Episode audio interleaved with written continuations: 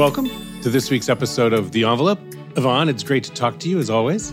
Same, Mark. You know, we took a little bit of a break, but I'm really glad to be back because we're deep into the Emmy season now. Nominations were recently announced, and we have lined up an impressive roster of nominees for our next few episodes. Why don't you tell us who you have for us this week? I talked to Bill Hader, a multiple Emmy nominee this year for Barry, a show in which he is, and I have to take a deep breath before I say all this, actor, director, writer, co-creator, and executive producer. And the show really just feels like such a remarkable expression from him, this dark comedy about a hitman who wants to become an actor and how those worlds collide. Yeah, you know, it's been really interesting to see where he's taken this dark comedy, especially this season. You know, a moment that stands out for me is that motorcycle chase scene in seven ten North. I go down that off-ramp sometime, and it is terrifying now. Yeah, like my blood pressure, like if I had taken it after watching that scene, it would have been off the charts. But even the way the characters have all gotten sort of so much more emotionally complex, especially the character of Barry, like the depths of his psychological damage that they explored this season, like it's so amazing to see. And I don't know that this is what people would have expected from him, you know, coming out of S N L and doing characters like Stefan or all those impressions. It's been really fun and interesting to see like where he's taken this character and this show. Well, one of the things I was so surprised by in talking to him is when we were talking about the darkest and most disturbing things on the show is when he laughed hardest while we were talking, and he somehow wears this all really lightly. He's like perfectly pleasant, a delightful person to talk to, and he's making this show about these extremely damaged and troubled people. God, what I would give to just like spend an hour talking about all our traumas with Bill, but maybe you had a more lighthearted conversation. Let's get into it right now.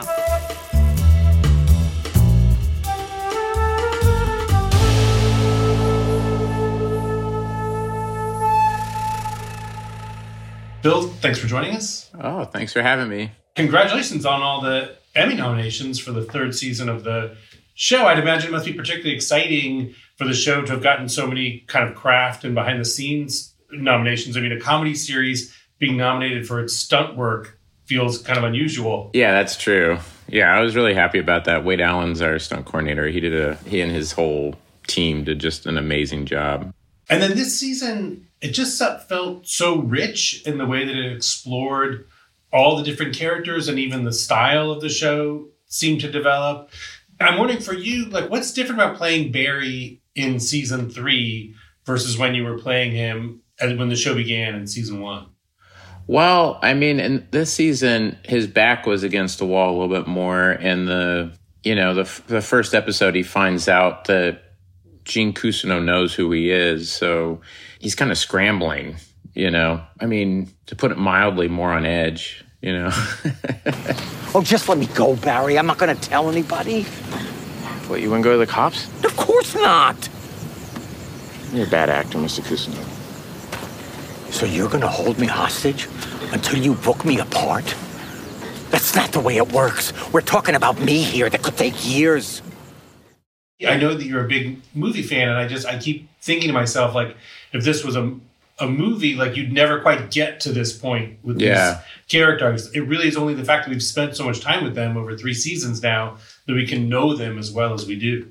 Yeah, it's, I mean, I watch some T V, but I, I, I, to to be honest, I don't watch a whole lot of television. It's mostly from, you know, reading books and, and you know, kind of having that character depth and following someone for a period of time. And, you know, to me, every season was always just kind of one big four-hour movie, mm-hmm. you know, and, and trying to keep it about our main characters, what the main characters are going through, not deviating too much. And, yeah, you know, each season, you know, in the writing, kind of forcing ourselves to go down interesting paths. And, you know, mm-hmm. you're wrong a lot. You go down one area and it doesn't work, you know, or you try to do something else and it doesn't work. But you have to kind of test it and make it complicated. And what ends up happening is when you consciously try to make it complicated, it smothers it and it becomes something that doesn't feel real. I'm finding when you can kind of add in emotions that you've felt or one of the other writers have felt or one of the actors have felt, mm-hmm. that then is the engine to the thing. And then when you go into each new season, like going into this most recent season, do you have like movies or books that you're using as source material? Like, is, is there sort of like a syllabus to go with each season of the of the show?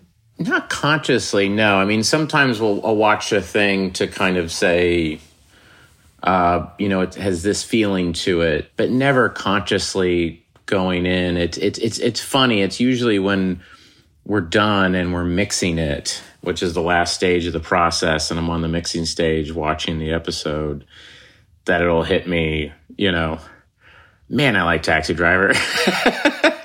You know, it's like your influences are just so obvious to me. Or man, I like the Coen Brothers. You know, it's just like, oh, brother. And was there anything that jumped out at you when you were mixing season three? Um, I love watching old movies and, and like old Italian movies. And, and the way that they block things, you know, and mm-hmm. wider angle, and it's the same kind of uh, roughly the same aspect ratio that we shoot in. They'll have someone in the, you know, the foreground, middle ground, background. It's, it's, it's all very full and very alive, and it's, there's just a, a lot going on in the frame. And those D Ps, I think, and those filmmakers were very much inspired by painting. Mm-hmm. So the, the frame is really well balanced. I really respond to that. And then, and then of course, you then. I'll be talking to Carl Hurst, who's D P, and he's like, you know, the Coen Brothers love early Italian movies. And I'm like, okay, it always comes back to the Coen Brothers. We're just ripping them off, you know, and just, yeah, you think, oh, no, I have this really kind of more interesting kind of, uh, you know, thing. It's like, no, you like the Coen Brothers. And now even just back to the very beginning of the series, it opened with, you know, Barry having just killed someone, and it sort of sets him on this journey to try to change and become a better person. And throughout the season, and especially this season, that theme of forgiveness and redemption just keeps coming back. Do you think redemption's even possible for Barry at this point? Yeah, I, I don't know. I, I don't think so. But I mean, we're we're working on season four right now, and we start shooting that in two weeks. And I'm writing the back half of the episodes right now, and you're, you know, with, with Duffy Boudreaux and Liz Sarnoff, and we're still kind of going like, yeah, maybe, I don't know. He's trying to figure himself out. And is it ever strange for you to see how people respond to the character of Barry? I mean, he's this guy that, I guess in some ways, I want to ask the question: do you think that he's a good person who makes bad choices, or he just is he just kind of an essentially bad person? I, I don't know. I go back and forth on it. I mean, I, I do think that he's made a ton of bad choices, and that this season, because he's in a corner, he lashes out more. And, and I think he's someone tr- who tries to be a good guy, you know, but like a lot of us, when he's under a lot of pressure, he lashes out. But I think the thing I realized with Barry more in season three was how uh, self-centered he was, that that he, he says everything's for Cousineau and, and Sally, and he cares about people. But on some level he does, but on another level he, he's really about himself, because if he really cared about those people, he would leave them alone or turn himself in, or, you know, but he's not going to sacrifice himself. Like, you're really sort of, a lot of times you're putting the viewer in this like uncomfortable position of like, am I supposed to like this guy? How am I supposed to be? And yeah. I find for myself, I never quite know how to feel about him when I'm watching the show. Yeah, I, I don't know. I, I like that about it. You know, it's, I mean, there's something very kind of human about it. And and also just trying to portray him as honestly as possible. And I think by, by virtue of that, it kind of is this roller coaster where you kind of go, well, what would he do right now? And, and sometimes what he would do is kind of, you know, he does a job to give Cousineau's, you know, son money so he can help him out. And he says, I'm going to leave you alone. And it's like, oh, that's nice. But then yeah, there's a lot of other shit he does that's pretty fucking terrible, you know. So uh, there's no big plan with him, which is what's interesting. We're always kind of taking it scene by scene and going, well, what would he do here? In the writing, there's always kind of like an end goal for the season. You know, first day of writing, I pitched, you know, he gets caught. Like, Cousineau knows in the first episode and the last episode he's caught. you know, we're riding towards that. But at any moment, it, something will happen that we go, oh, maybe that doesn't make sense anymore, you know, and you, you go another way. Mm-hmm. So it's kind of trial and error. So it's it's interesting hearing everybody talk about it, because the truth is, I don't know what's what's going on with them most of the time. But it seems like if anybody should understand that character, it should be it me. Would be yeah, you. Yeah. What what is it about him that makes him such a mystery? You know, some of his, in, you know, there's a scene in the movie, in the movie, in the show, uh, in episode five, when he sits down and he, he tries to connect with Sally by telling her all the things he Sally. can do to her boss. So you break into her house? Oh, she'd never know I was there. No, the whole point is to isolate her and make her feel like she's going insane. So I would just do little things, like replace her dog with a slightly different dog, or, you know, change the furniture in her house so she thinks she's shrinking.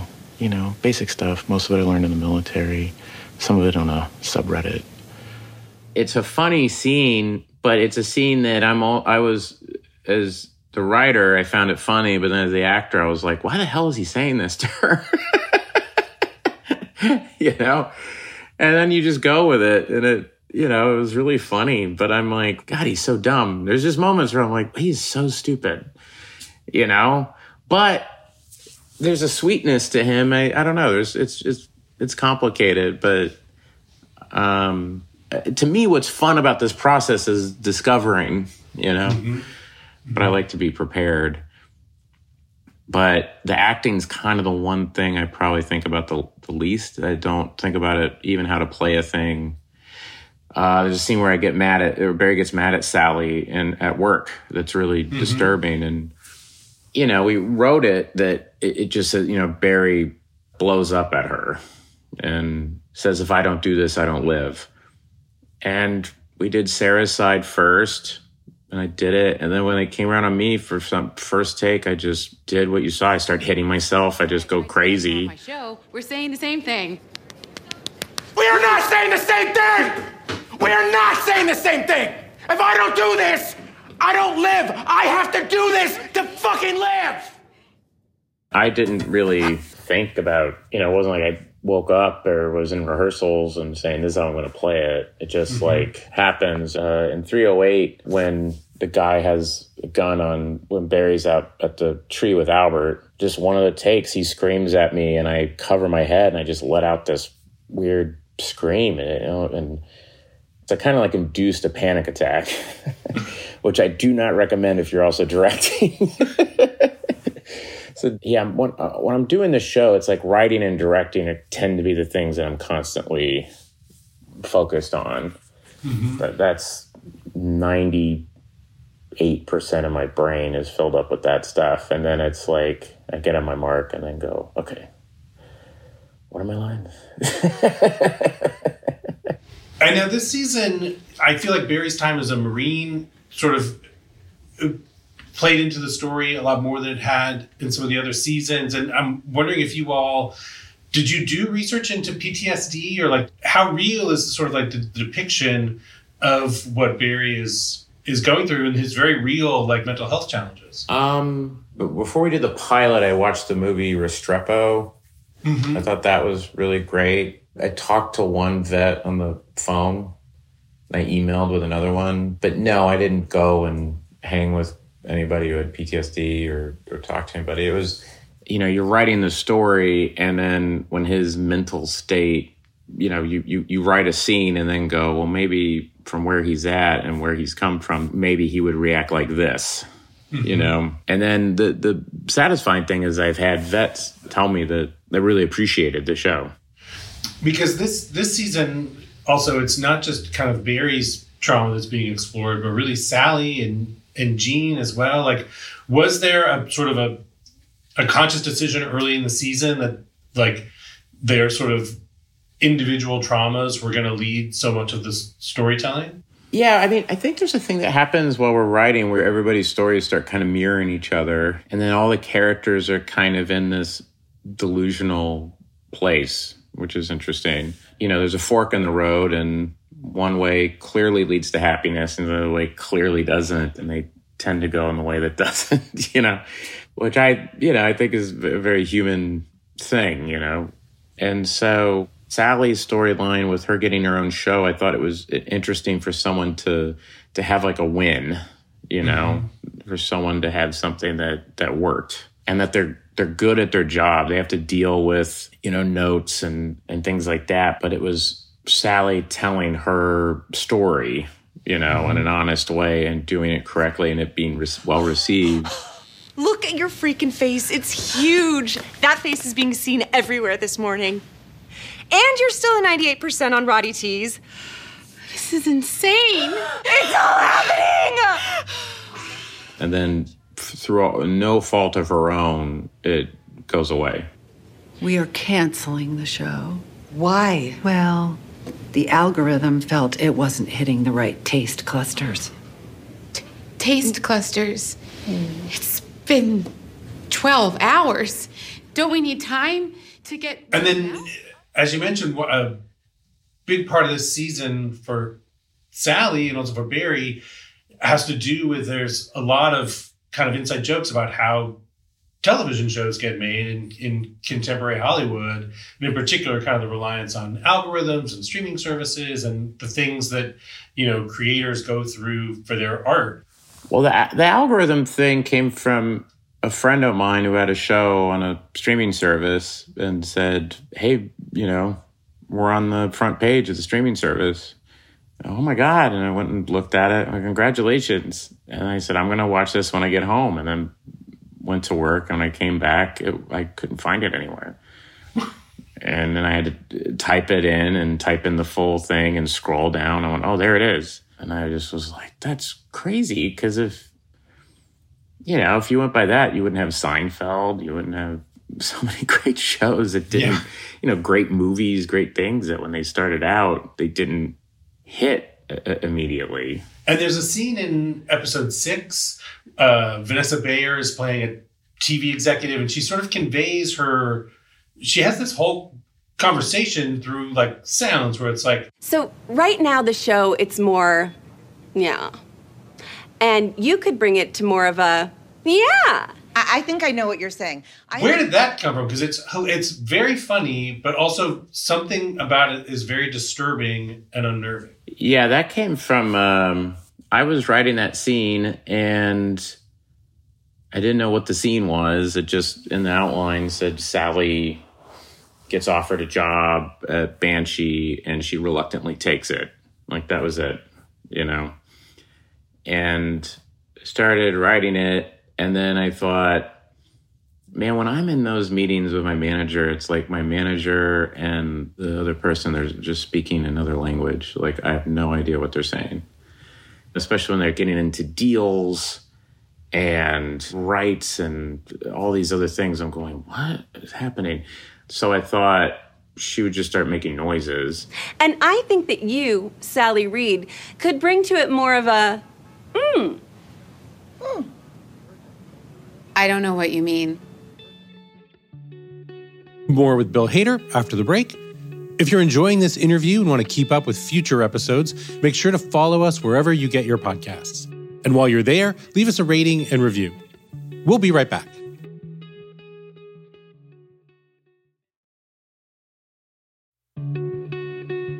Welcome back to The Envelope and my conversation with multiple Emmy nominee Bill Hader. I want to be sure to ask you a few questions about the seven ten North episode, for which you've been nominated for directing, and that episode's also nominated for writing and for stunts. And that episode has such a wide range of tones to it. There's this pastoral feeling with Fuchs in the desert. There's the sort of nonsense comedy with Morgan, the T V exec. There's Mitch, the baker. And then it builds to this motorcycle chase. How do you get all those different tones to blend together into a thirty-minute show? Yeah, it, it didn't really hit me until I sat down and watched a cut of it, just how insane it is, you know? But it is just kind of like you just approach each scene for what it is, you know? It's like, mm-hmm. here's the Fuchs storyline, we're going to direct that, you know? Here's the Mitch, here's how that goes. And then obviously the big motorcycle chase, but, you know, you're you're trying to just make sure that you're just telling the story. You know, when I'm mm-hmm. doing all those things, you just, for me, I'm always just saying, what's the emotion of the character? What are they trying to get to? What's the what's the purpose of this scene? And if there isn't a purpose, we should get rid of it or give it some purpose. You know, it's like constantly being hard on the material, which we do in the script phase and in the rehearsing phase, but still have moments where you're at a location shooting something and you realize the episode works without the scene in it. And then with the motorcycle chase, did you expect it to become the centerpiece that it kind of is? I'm wondering how you initially conceived of that scene. And, and I know that it took you like months of planning to do. Like, did you, when you first thought of it, did you kind of realize how complicated it was going to be? Yes, yes. I mean, that, that was something very early on. I think when we came back from COVID, the first meeting I had pr- in production was to previs the motorcycle chase, which for people who don't know what that is, it's like kind of like a computer animated, it's like a crude computer animation of mm-hmm. the sequence. And then in July was when we went out to the freeway and we looked at a bunch of freeways and we decided on the seven ten and in Pasadena and just went, yeah, this is what it'll be.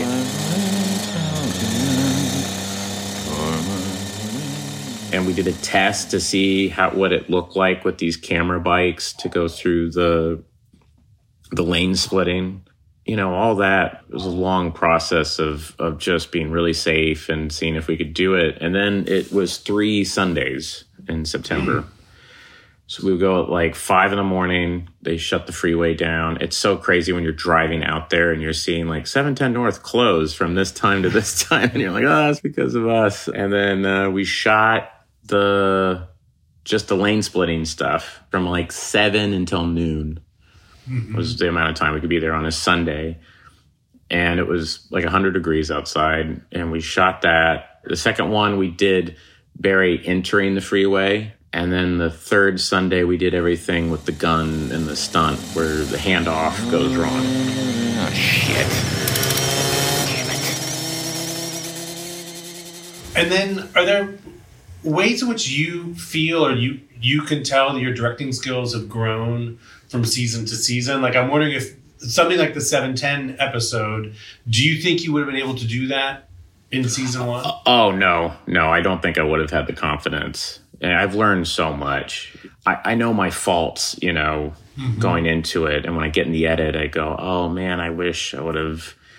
Um, I sometimes will shoot too lean, you know, I won't shoot enough coverage sometimes, or I won't do as many takes as I should. You know, that was season two. And so in season three, it was making sure that it's like, you know, yes, that works. I know exactly how this goes. This, you know, you know, you're kind of cutting it in your head as you're moving along. And uh, so you know exactly where to go in on certain things. And I know I'm only doing it to establish, you know, there's a scene with Joe Mantegna and uh, and Henry Winkler and everybody eating dinner outside in episode five. And we did a reshoot of that scene. It was everybody eating. And then it, it was like, this wide shot, you're only going to use this to establish where they're at. So we don't need to run the whole scene. And I'm like, everybody just mm-hmm. sit there and eat.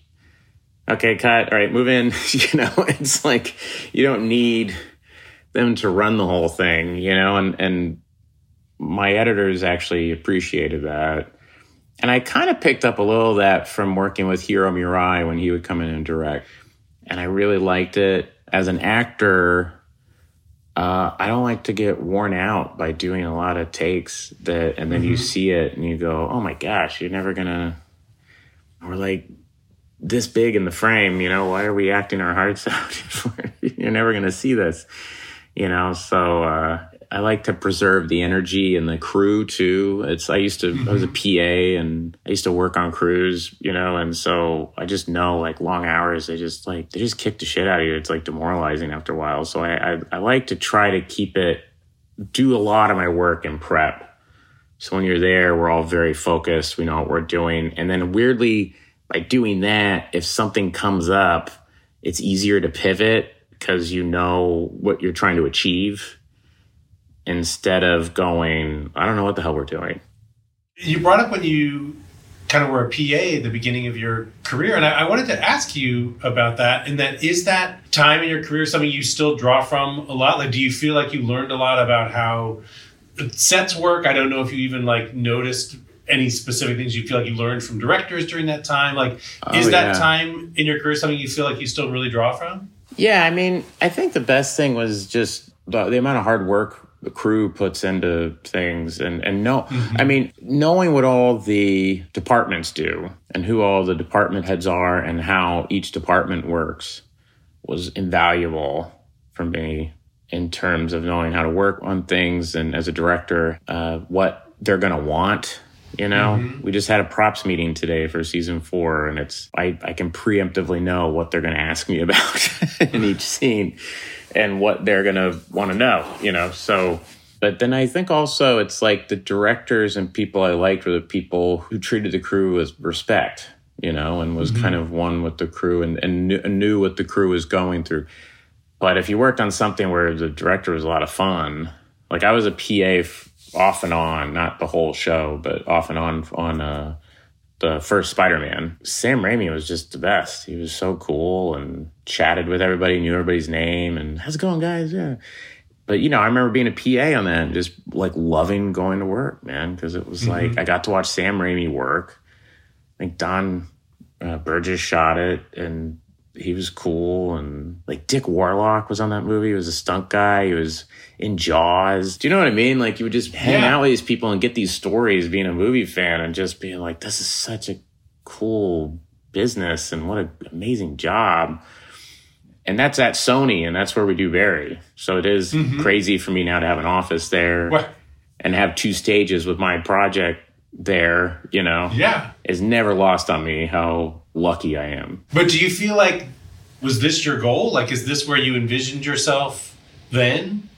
I, I always wanted to be directing, yeah. I mean, from a very, very young age. I, was, I would watch movies and I would notice who the director was and the writer, and that, and that was always what I was very much interested in. But I was never someone who sat at home going, I'm going to, you know, have two stages at Sony and my project and all this stuff.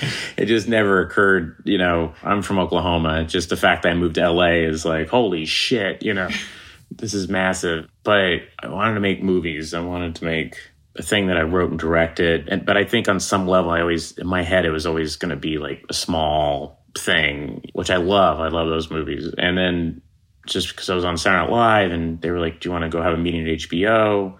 And then during this meeting at H B O, it, was, it kind of came out, didn't think about it. I just said, oh, I like to direct the pilot.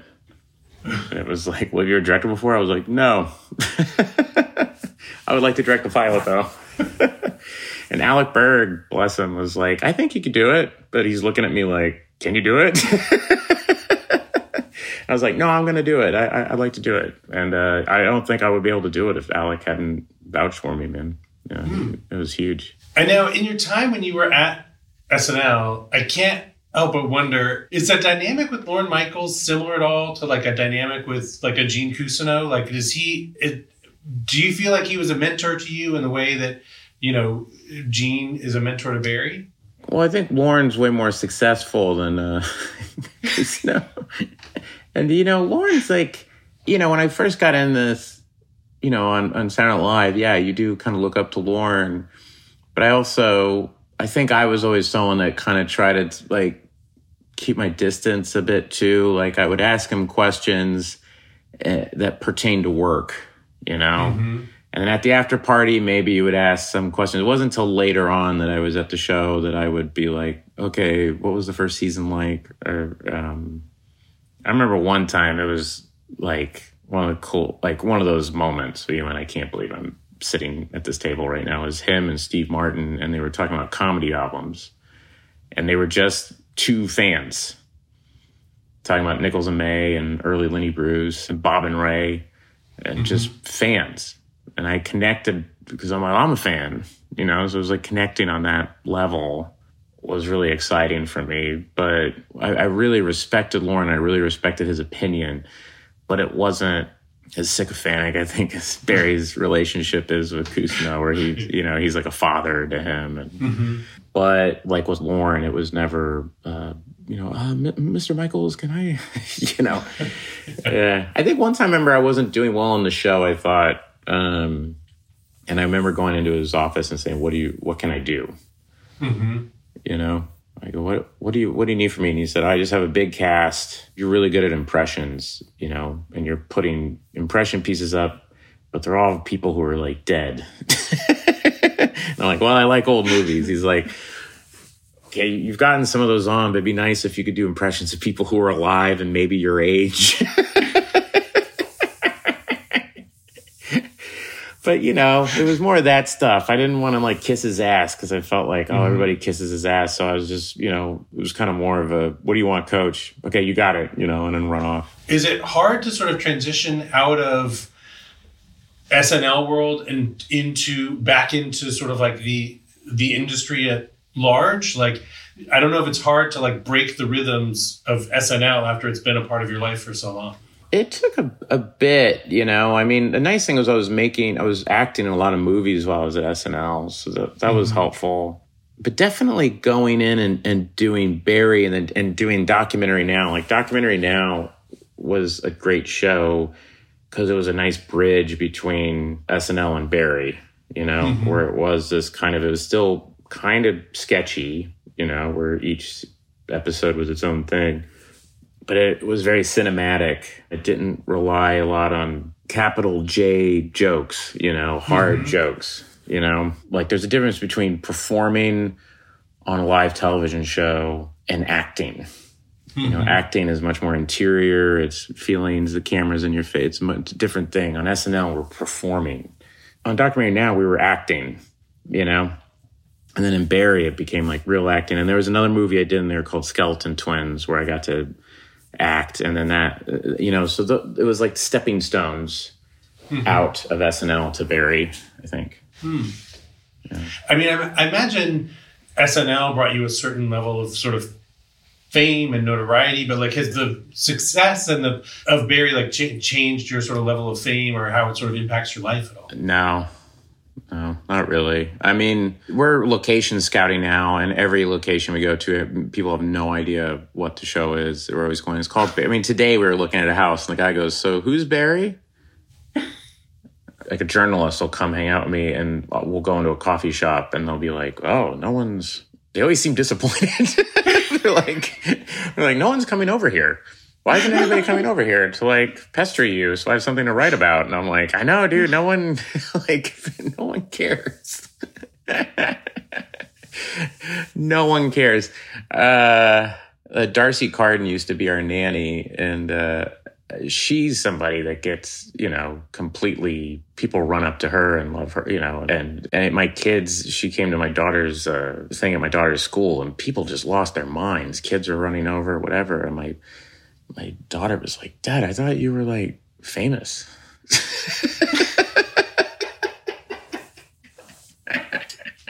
My kids are always asking me, like, so how do you know that person? And I'm like, uh, Seth Rogen, I worked with him. I'm an actor. And it's like, oh, okay. Before you go, I just wanted to get back to asking about Barry, but and to ask something else about the... This season, I, this recent season, that it got so dark. And I'm just wondering if, again, if you knew that at the start, or that was sort of like the process of writing, or, and in some ways, like, how much darker can this show get moving forward? I don't know. It's funny. People always talk about how dark it is. I, I when I go, oh, guys, it's dark, it's because someone has told me it's dark. Mm-hmm.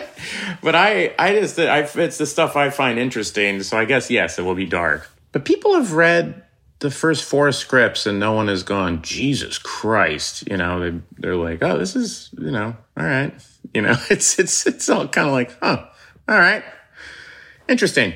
So yeah, we'll see where it goes. But yeah, I think my natural, you know, inclination, the thing I, I I'm interested in, for better or worse, are darker, kind of sad and funny, you know. Even if it's a, at the root of it, a very kind, life-affirming story, I always want to kind of test it against the realities of the world we're in. And so by doing that, you always have to, to get a little dark. Because mm. I don't find it any darker than what the news is, you know. But the, the the news doesn't compete for in the comedy categories at the Emmys. It's a comedy because it's thirty minutes, you know? I always just see I'm doing a story, you know? It's funny, but I just see I'm like, this is a story, you know? And it's like, comedy, drama, all these things. I, I get that. So it is interesting. Yeah, it is funny that I'm in the category with like Abbott Elementary, which I love. My kids and I love that show, you know, but yeah, you can't find two different or Jason's show, you know, it's like they're very, you know, it's very different, but they're all great. You know, I, I can't mm-hmm. believe the categories we're in are just insane. I can't believe it. I, the acting category, I can't believe it at all. I mean, there's all people on massive fan. I mean, Martin Short and Steve Martin are like two of my idols. Mm-hmm. I have Jason in there, who I worked with for eight years, and, and Love, and and uh, Donald Glover, and, and Nick, who I just think is fucking amazing and everything. You know, mm-hmm. it's just it's it's just crazy. So mm-hmm. yeah, it's, I feel very, very uh, lucky. Well, Bill, thank you so much for joining us today. I, I, I really appreciate you being here. No, thank you, man.